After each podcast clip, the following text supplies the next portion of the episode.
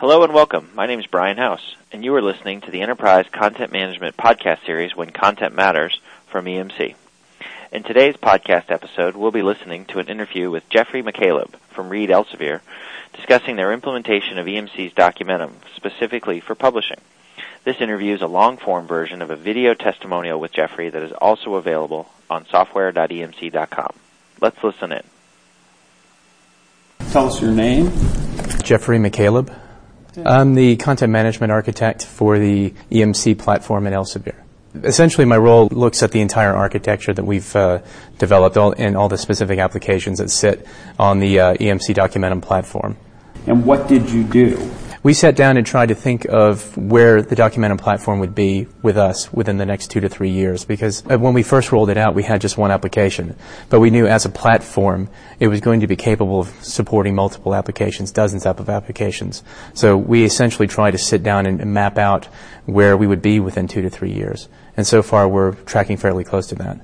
Which ones, what of the software from EMC are you using? Um, we're using uh, eContent Server, uh, media services on the back end.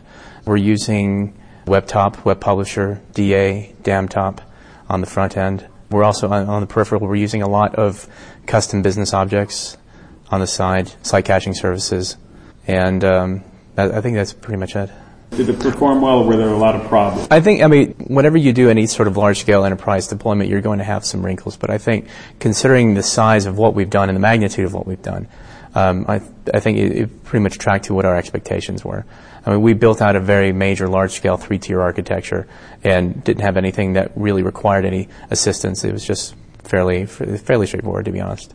Was there anything about the EMC Documentum solutions that you put in that surprised you with their effectiveness or fell short? Um, I think I think my biggest surprise, coming from a software architecture background, I've dealt with implementations across the board for the last 15 years, and the one constant is that you're always expected to double the amount of time that you use to, to do a deployment of any sort, installation, configuration. There's always a problem. With the Documentum setup, it was literally point and click. All we had to do was find out our database name, find out our username, and away we went. And it was very straightforward. Um, I did it, and I may be an architect, but I'm definitely not a sysadmin, nor do I pretend to be. But if I am able to sit down and install a piece of software like Documentum, both on the back end and on the front end, then your own technical teams, regardless of their skill set, should be able to f- pick it up fairly easily.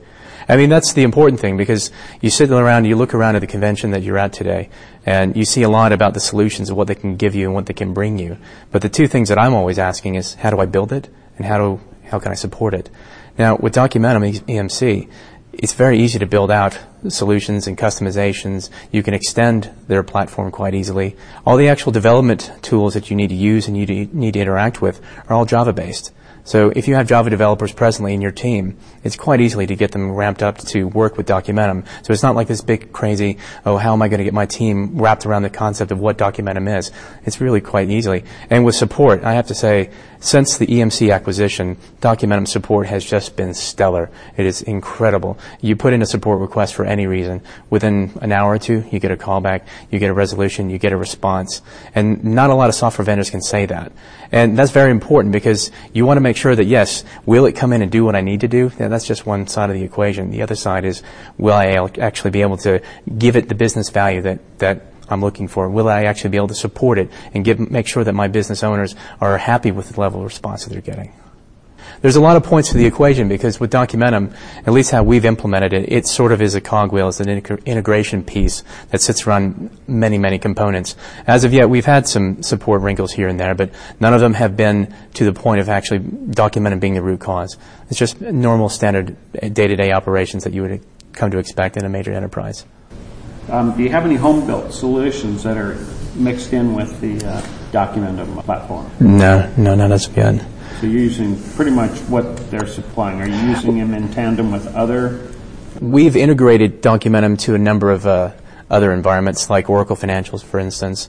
Uh, we have a Kofax ASUS environment that handles a lot of a number of scans.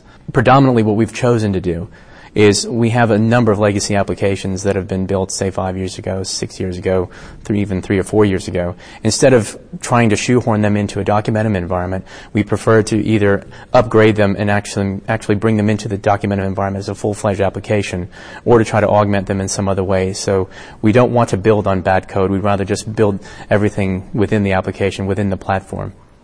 Is there anything that uh, you think you had a unique interface with? I, I, can probably touch on one comment that I was looking to make, just to sort of hit home what I feel that Documentum has brought us, which is, you know, the old software paradigm of the cathedral versus the bazaar. Historically, that's always been an either-or situation. You could only have one or the other, but not both. I think one of the things that Documentum, or EMC Documentum has done for us is that we, in a sense, have both. Documentum does bring you the stable platform that is very, very well supported, very well standardized. But they also do give you the ability to extend that platform using various components like business objects, business object framework, DFC. You can actually build out what you feel you need for your business. If your business requirements don't match something within Documentum, chances are you can't extend it.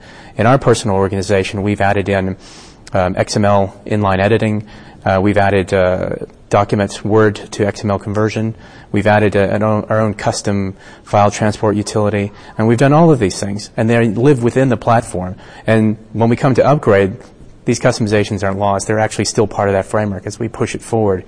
And I think that sort of mix has really given us the kind of flexibility to, to keep with Documentum as we push forward version upon version. Because there's no chance that Documentum is going to meet our exact requirements. Any company who says they can do that to you, frankly, is, is living too much in the presentation land. EMC Documentum actually can give us that platform of what we can build on, but we can still extend as we need.